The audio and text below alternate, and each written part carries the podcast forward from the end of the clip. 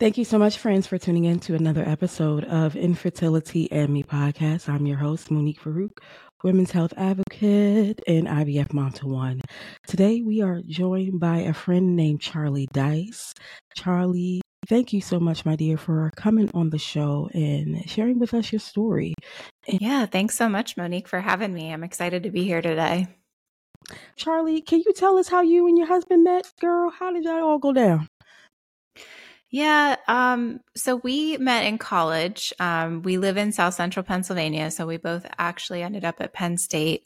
And uh, he's two years older than me. So we ended up mm-hmm. only having, you know, a little bit of time together at school. And then we kind of just did the long distance thing. And he has a family farm here where we live now. Um, so I'm originally from uh, Lancaster County, but after I graduated, I I moved down here and, you know, 16 yeah. years later here we are so wow wow you guys got together pretty um pretty young then because you don't look old girl i don't know how old you are but you don't you definitely uh, don't look like it's you. been i'm 36 years. so oh good okay so yeah i wasn't yeah. too bad i went too far good um yeah so very cool family farm pa I, as mm-hmm. i told you mm-hmm. before i also lived in pa for a little while I'm not from there but yes um I love Lancaster County. It's such a beautiful place is. How long did you guys date before you got married, actually? So we dated um, for five years before we got married. Okay, okay. And had you guys yeah. discussed having children prior to getting married? Was that something that you always felt like you wanted to do? Actually, no. Um, so I think I'm a little bit non traditional in that sense. Um, I, growing up, I was never the little girl that actually wanted to be a mom. uh, I'd always dreamed of getting married. I wanted to have a partner in life, but um, having children just wasn't something that I was really passionate about. Uh, you know, I wanted to travel, I wanted to have a career, I wanted to, you know, have a stable life um, first. And then it ended up, you know, we were very honest with each other from the beginning. You know, I made it very clear to him before we got married that, you know, that was something that I wasn't sure about and mm. you know he was he was on board with it um obviously as we got older you know that kind of sparked some discussions and you know he always wanted a family more than i did and so when i hit 30 you know my biological clock kind of started ticking and and he's mm-hmm. older than mm-hmm. me so you know his was as well and we knew that if we were going to do it you know we had to just do it and and get on the thing so um you know that it was a more traditional, non traditional route, you know, mm-hmm. kind of to motherhood or trying for motherhood for me than I think most women. Yeah, I resonate with that. I was I was the girl too that did everything to prevent pregnancy, right? You know, yeah, early yeah. adulthood, and I I didn't see myself being a mom either. Like I really didn't. I was I grew up an only child, so I'm kind of I'm pretty okay. selfish. I have a sister, but we didn't grow up in the same household. You know, different marriages, right? That mm-hmm. sort of mm-hmm. thing on my father's mm-hmm. side, and so I resonate with that. I was like, kids? What? You serious? My freedom is everything. Right yeah so it's yeah so and quiet change, and a, right? yeah. yeah quiet oh time oh alone gosh. time like that's that's my jam so i uh yeah yes, kids indeed. don't really fit into that too well. Not at all. I definitely um i definitely didn't start feeling that that twinge until closer to 30 uh of mm-hmm. course right at the time of diagnosis and so it's so strange how uh, almost a decade of being in your 20s can change you so much. And yeah. I don't know i guess it's i think I, I, guess to some degree it's probably like some kind of biological hormone um, feeling that you kind of get and i think um, it's a lot of science behind that if i'm not mistaken so I resonate with that girl. I didn't, I didn't, I wasn't really, I was like, okay, maybe one, but just for him. But yeah, I really yeah. Wasn't, I really wasn't. Yeah. Oh, good. I'm glad to it. find like a, a, another woman out there who kind of, you know, has that path because it's, I don't know, maybe people aren't, I don't want to say they're not honest with themselves, but I don't think it's something that as a society, like, we're supposed to say as women that we didn't really feel mm-hmm. that maternal instinct from the time we're little. But yeah, I definitely didn't. And you know, for me, it just kind of came on naturally. And it sounds like it did for you as well um, later in life. And I, I think that's mm-hmm. totally okay too.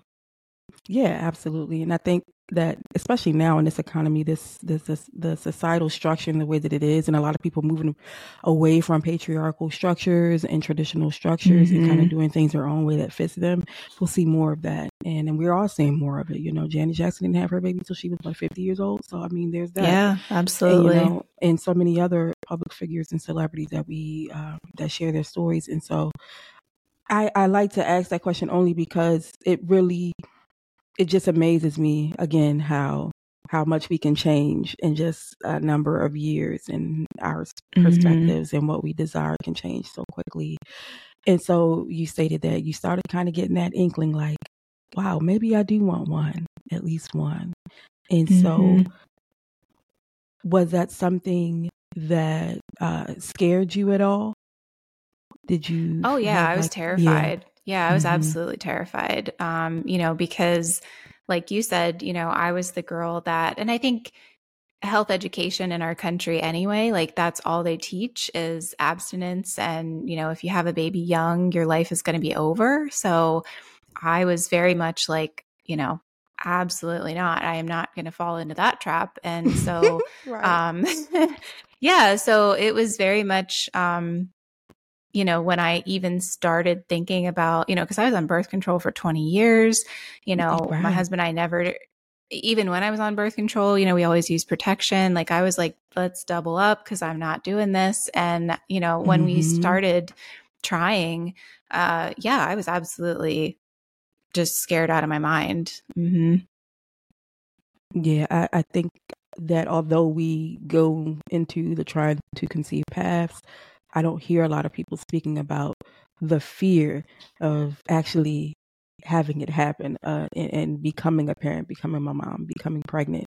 Uh, for me, I feel like motherhood begins yeah. with pregnancy, and I'm pro-choice mm-hmm. as well, mm-hmm. and so um, you know, bodily autonomy and all those things. But I also believe that yeah. at conception, motherhood begins if that's what you desire. You know, there's a lot of things that can transpire that mm-hmm. people don't feel that way, and that's totally fine and normal to those, uh, you know, situations and things. But um, yeah, it's a very scary thing. Like it's exciting, but it's it's scary. It's all these emotions, much like the trying to conceive journey is, right? And so, yeah, how long did you guys try on your own before seeking help?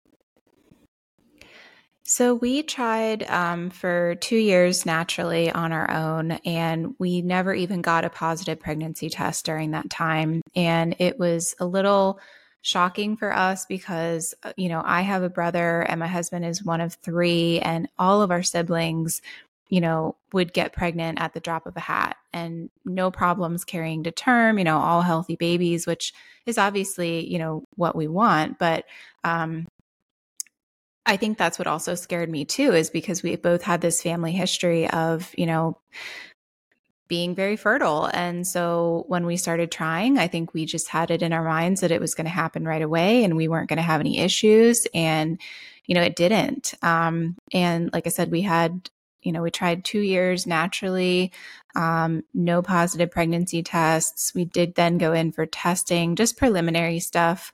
Um, you know, and they they diagnosed me with unexplained, uh, you know, secondary infertility, female infertility. So that was a you know kind of a shock for me because I felt very guilty and very ashamed that you know it was on my side that we were having issues. Um, you know, I'm sure we'll get into it later on, but you know, it ended up not just being me, but um, yeah, we we finally then in August of 2020 got our first positive pregnancy test. Um, still trying naturally. You know, I hadn't done any drugs at this point. Mm-hmm. And, uh, you know, unfortunately, that one uh, only lasted 10 and a half weeks. So, mm, wow. So, did you, had you gone to your ultrasounds and done all those things at the time? Yeah. Yeah. yeah. so we heard, you know, we heard the heartbeat um, on that one. And so after you hear that, you know, I guess you just you don't think that anything is going to go wrong. You think that, you know, it's just going to progress the way that it's supposed to. And at 10 and a half weeks, you know, I started bleeding and my husband was actually away for the weekend. So I was mm-hmm. by myself and I thought, you know, this just isn't right. Like I, you know, I had called my OB and, mm-hmm. and they're mm-hmm. like, well, if it gets any worse, if the bleeding gets any heavier, you know, you can, go to the emergency room and and that's ended ended up being what happened and so i mm-hmm. you know drove myself to the emergency room and spent 6 hours myself in the you know and mm-hmm. um it's kind of that feeling when they take you in for the ultrasound and the tech doesn't say anything and tells mm. you that the mm. doctor's going to have to be the one to you know explain what's going on like you already know in your head and in your heart you know what's happened and you just want someone to say it out loud and uh yeah so that was that was our first our first miscarriage um ended up having to have a D&C for that one um, mm. which was mm. also very traumatic um the recovery process didn't go as expected and mm-hmm. um yeah it was just it, for someone that had never wanted to be a mom to have to go through all that physically mentally and emotionally like that was very difficult yeah because then it's like you were i think what i was gathering when you were talking to was like you started coming to terms with and not really coming to terms with you really started to embrace the idea of motherhood and which oh, also yeah. adds a la- another layer of emotional turmoil right yeah mm-hmm. definitely understand that i'm so sorry for you guys' losses as well and so after your recovery period did you have the conversation with hubby to kind of reconvene and see if you guys still wanted to move forward yeah, I mean, and honestly, it took about eight months for my cycle to even kind of, you know, balance out again and be regular enough wow. to the point where I could tell that, you know, I was ovulating and everything. So mm-hmm. for those eight months, you know, it was just kind of, we, we didn't try. We were just kind of living, you know, going day to mm-hmm. day. And then, um, you know, we did decide to try again. Um, but this time we went in for, um, you know, IUI, and we did that. And then we also mm-hmm. had some additional um, testing done, and we found out that I had, you know, very low ovarian reserve, and I also had the egg quality of a 55 year old. Um, and at the mm-hmm. time, I was 30, 32, 33.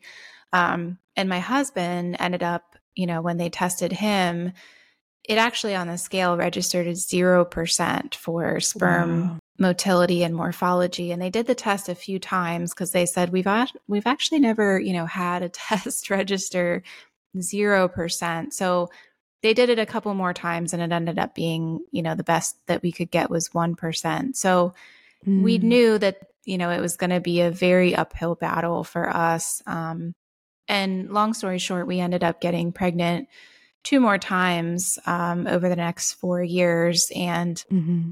they both ended again in, in early miscarriage. So, mm. and those those last two times were they um, natural pregnancies or assisted medicated pregnancies?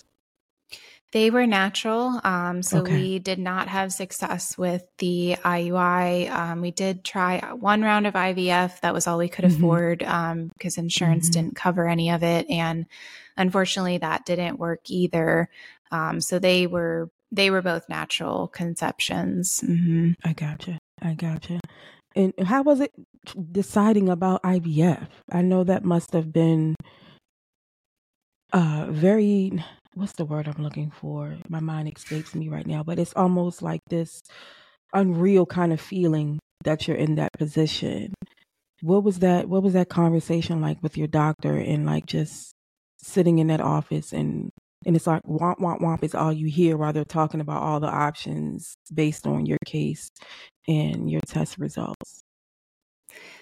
Yeah, it really was surreal and and kind of like you just, you know, indicated with the sound effects like it really was like the charlie brown you know teacher and i just mm-hmm. kind of remember sitting there not really even knowing what to say or how to respond to it because i just never mm-hmm. imagined myself being in that chair in that situation so i thought you know and my husband and i obviously discussed it together you know we thought well they're telling us that you know there's a 33% chance that this is going to work um, which was a little bit better than trying naturally and we mm-hmm. just wanted to say at the end of our journey whatever the outcome was that we had done everything we could you know to try to have this family that we wanted so we didn't want to leave any regret on the table. And we wanted to at least say, you know, we tried essentially. Yeah, yeah, I understand that. That's that's kind of how I felt too. It's like, okay, I'll give it at least one shot at the very mm-hmm. minimum. Um, and I had like mm-hmm. a plan of like how many I would do after that if we needed it. And my cap was mm-hmm. like three or four. I've said it before in the show, like three or four was my cap. I wasn't going to do it any mm-hmm. longer than that. And unfortunately, so women, so many women and men have a difficult time coming off that train of trying yes. through um, ART and they go five, ten, you know, 20 times trying to conceive. And so through um, yeah. ART, and I just, it's a whirlwind. It really is. And mm-hmm. after, during that IVF cycle, how were you coping emotionally with all that you were going through and all the losses you guys had been in at that point? Yeah, not well, to be honest. Um, you know, and I, I talk about it openly. You know, I was diagnosed with major depressive disorder 15 years ago. Mm. And, um, you know, I've been on medication ever since. And so my mental health is always something that is very precious to me because it's very mm-hmm. precarious mm-hmm. as well. Um, and yeah, just the constant fear of failure and the constant fear of guilt if, you know, something didn't work out, if my body failed me again or failed my husband again, like it I wasn't coping well. I mean, I was I was still working and I was still functioning as an adult, uh, you know, in society, but when I would come home, you know, I I wouldn't go anywhere, I wouldn't see anyone, I wouldn't, you know, interact with friends and family because I just didn't want the conversation to come up. I didn't want the pity. I didn't want the opinions. Um, so coping really was just kind of existing for me and just getting through each day and hoping that I was at least making steps in the right direction, which, you know, you never know if you are or not. Um, so yeah. yeah, it was it was difficult for sure. Absolutely. And and I don't um we hadn't talked earlier, but uh how was it going to work every day? Um in your field and dealing with all of this and having so many different discussions um, around you, especially pertaining to your coworkers, maybe having children and such. Did you find yourself delving more into work or kind of um, pulling away from those people that you work with that you got along with really well? Yeah, no, I actually dove more into my work. Uh, I'm a self proclaimed uh, workaholic and perfectionist. So that was a good outlet for me. That was really my only outlet. Um, that you know at least took my mind off of the situation for a time but i didn't even tell anyone at my at my job that i was going through treatment so it was just kind of i mean i'm sure they suspected at some level but it was more of i just told them you know i have these doctor's appointments. You know, they're trying to figure stuff out, but I didn't actually mm-hmm. tell them what it was for. And I do work with a younger group of, um, you know, coworkers. And so some of them gotcha. had gotten pregnant during this time. And so that was very difficult. I mean, and that's another reason why I kind of just kept it to myself because I just didn't want to have those conversations. I didn't know if I would be able to have them without breaking down and have it affect, mm. you know, my professional life. So, right. And then, like, kind of feel judged um, mm-hmm. by people, whether it's positive or negative, you know. Yeah. And then I would imagine, and I'm not speaking for you, anyone else, but I would imagine for myself, I would probably feel like this old ass lady who can't freaking even get pregnant, okay? Like, and all these mm-hmm. younger people coming after me. Um, who can and who seemingly do it so easy. And so that yeah. would be probably my that probably would have been my most critical thought going to work each mm-hmm. day and and if I outed myself in that way. So I think a lot of people probably resonate with that. And I think a lot of times the I speak a lot on a platform about silently suffering and not doing it alone, right? And so mm-hmm. sometimes I, I I think back to my own story and I'm like, well, keeping it silent also kind of protected me, I feel like, in many ways. And right. that was a boundary I think that we create for ourselves and not necessarily for other people. Um, mm-hmm. So, yeah, I totally understand that. And after, at the time of your last IVF, well, your first and last IVF cycle, did you guys take a break to reconvene again about what life would look like from here on out?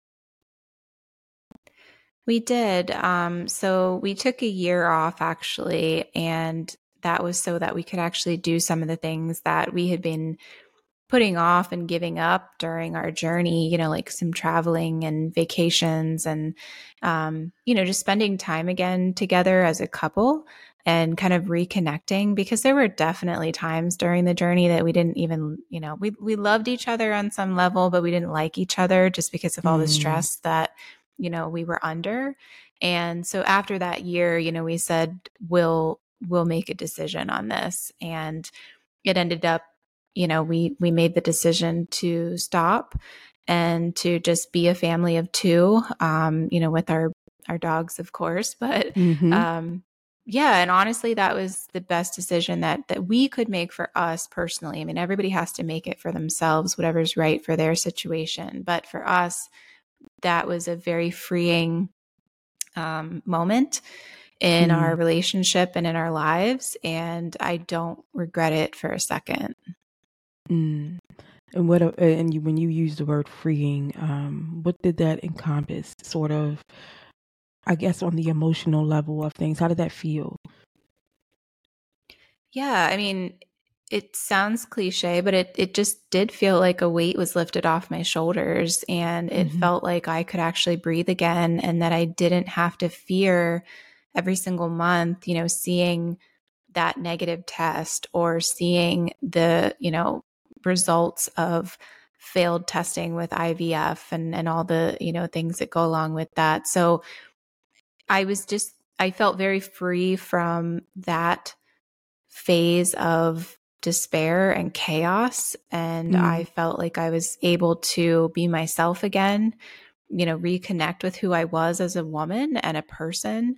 Because I think IVF and the infertility journey, I mean, again, I can't speak for anybody else, but for me, you know, it just very much felt like a loss of self. Like I had no idea mm-hmm. who I was outside of infertility. And, you know, I just I really started to remember what my priorities were and what my mm-hmm. goals were and what made me want to get out of bed every day. You know, once I had made the decision with my husband to stop. And that's so for me, that was my definition of, of freedom.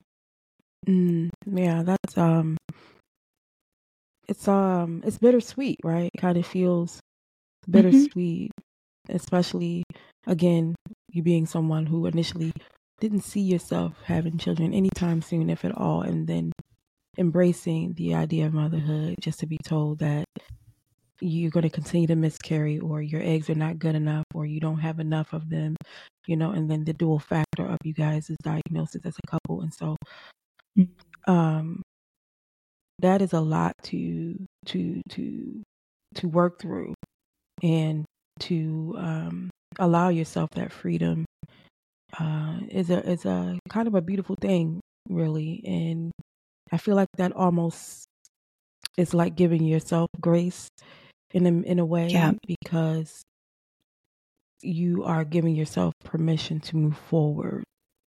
If that mm-hmm. makes sense. Okay, I hope that makes sense. when I listen back, I'll see if it makes yeah, sense. Yeah, absolutely. no, you're exactly right. You know, and I think as women in general, you know, we don't give ourselves permission to do a lot of things. And mm. I feel like I learned through the process that my body is still mine and I still have the control over it to make the decisions for it that I want, you know, regardless of anything else. Mm. Ooh, that's what I would call a word that is if if we knew anything today, we know that our body is still ours, and uh, especially with the political landscape of our nation right now. Um, yeah, yeah. that is that is that is pivotal. And mm-hmm. so, what did it look like moving forward after that year of like just breathing and really making the decision, what did you find yourself doing that you had kind of stayed away from as, as far as activities and or people that um, you may have distanced yourself from while you were trying to conceive?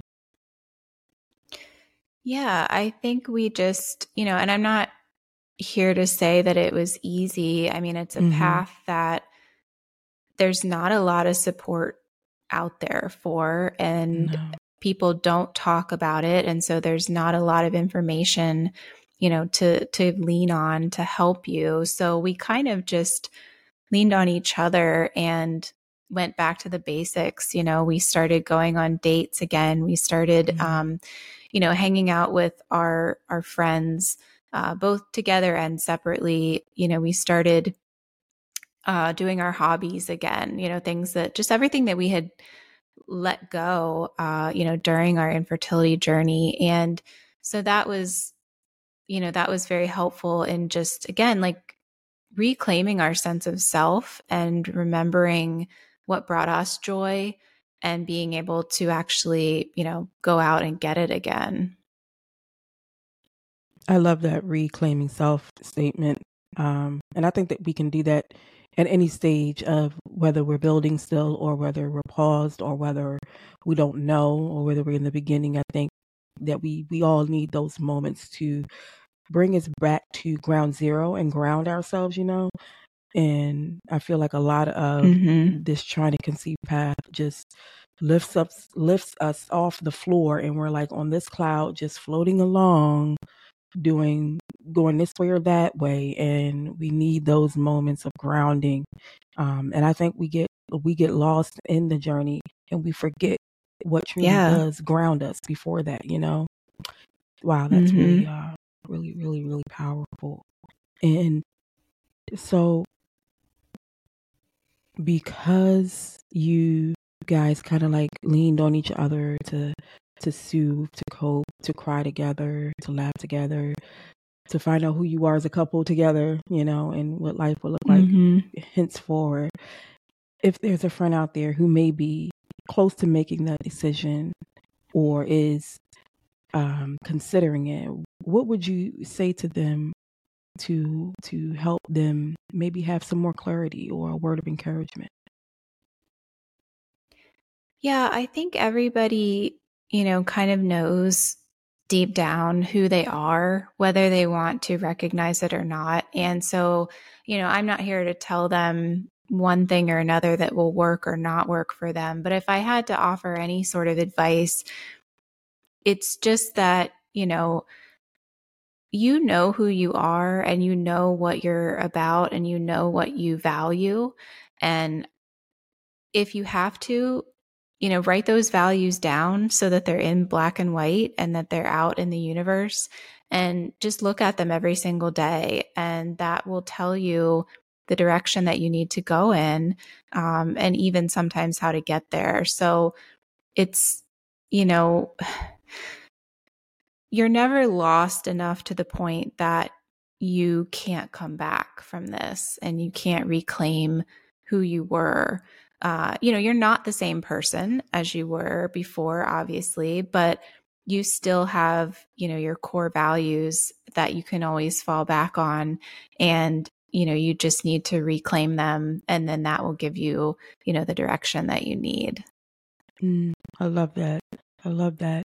And Charlie, you have created a a e-course of sorts or um, to help women who are have been diagnosed with infertility, um, whether they've decided to be childless not by choice or not. And so, can you tell us a little bit more about how you birthed that that roadmap of sorts to help other people? Yeah, I think it comes back to the old adage of, you know, um, invention is is, you know, born of necessity. Mm-hmm. I needed support and I wasn't able to find it. You know, I tried the therapy route and my therapist is lovely and I've worked with her for years, but it was something that she had not experienced or lived. And so there was always that disconnect there.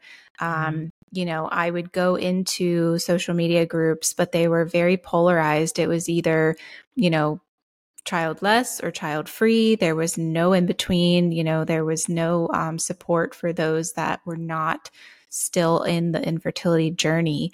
And so I just started doing my own research. I started reading a lot of actually older, um, you know, texts from mm. doctors, you know, even back in the 60s and 70s who were talking about this, but yet those um, that material kind of got lost over time mm. for whatever mm. reason.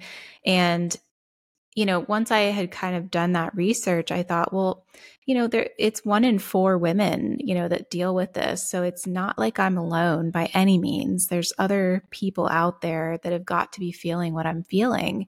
And I decided to start sharing my story for the very first time and I did it on social media and I mm. I'm a very introverted person by nature. I'm very private, but I used social media kind of just as a way to talk to myself. I didn't really mm. think that anybody was going to listen. Um, and they did start listening and they started asking, you know, what had I done and and what did you know what helped me and where was I at now in my journey and I ended up you know just from talking to all these different women you know i created it's actually a it's a, a one-on-one coaching program. So i do work with them you know either remotely or uh, in person if they're local here. And mm-hmm. we go through that process. We go through you know everything from how do you make a decision you know to stop trying to how do you live your life. You know, I identify now as child free, not by choice, um, mm-hmm. because I don't like to think of myself as childless.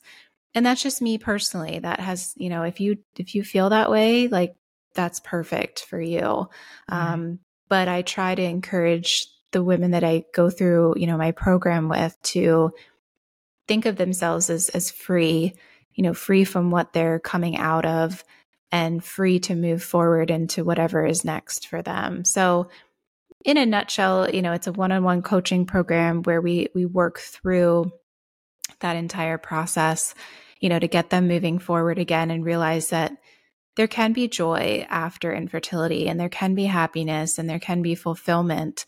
Um, you just need to find your people and find the the support from those that have actually lived the experience because as with anything, unless you've lived it, um, you know, you truly don't understand. And and that's yeah. okay. It's totally okay to not understand. Um, but if you have lived it and you need support, you need to find someone else that has lived it. Yeah. I love that yeah. you teach the freedom and and the joy aspect of after they've decided to move forward um, child free. And so, where can we find you online, dear? Yeah, so I'm usually on Instagram. That's the best place that you can find me. Um, my handle is at Life Beyond Infertility. Um, I do have my website, which is just um, www.charliedice.com, and those are usually the easiest ways to to get a hold of me. And I'll have all of Charlie's information in the show details, so you guys don't be lazy. Just click and tap. Okay, go right to her Instagram page and or her website. I have it linked for you guys. Um, thank you, Charlie, for coming on the show and um, just giving us this vulnerable time of your life that you shared with us, and offering so much wisdom and and and hope. Honestly, to be quite honest, a lot of hope in this episode, and I love that for our friends listening. So I appreciate you for giving us some of your time today. Yeah, thank you so much again, Monique, for allowing me the space to, you know, talk about it because I think we only focus on the negative aspects of infertility, mm-hmm. but it can be hopeful. Um, and you can find, you know, peace again after it. And I think we need to to get that out into the world and let women know, you know, that that there is that light at the end of the tunnel, so to speak, and others have gotten to it. So if you would like to find your way to it, there's people there that will, you know, hold your hand and and help you, you know, walk you towards it. Absolutely. Thank you again, friends, for tuning in to another episode of Infertility ME Podcast. You guys know where to find me, okay? Infertility ME Podcast, anywhere and everywhere. Peace and blessings. Get ahead of postage rate increases this year with Stamps.com. It's like your own personal post office. Sign up with promo code PROGRAM for a four week trial plus free postage and a free digital scale. No long term commitments or contracts. That's Stamps.com code PROGRAM.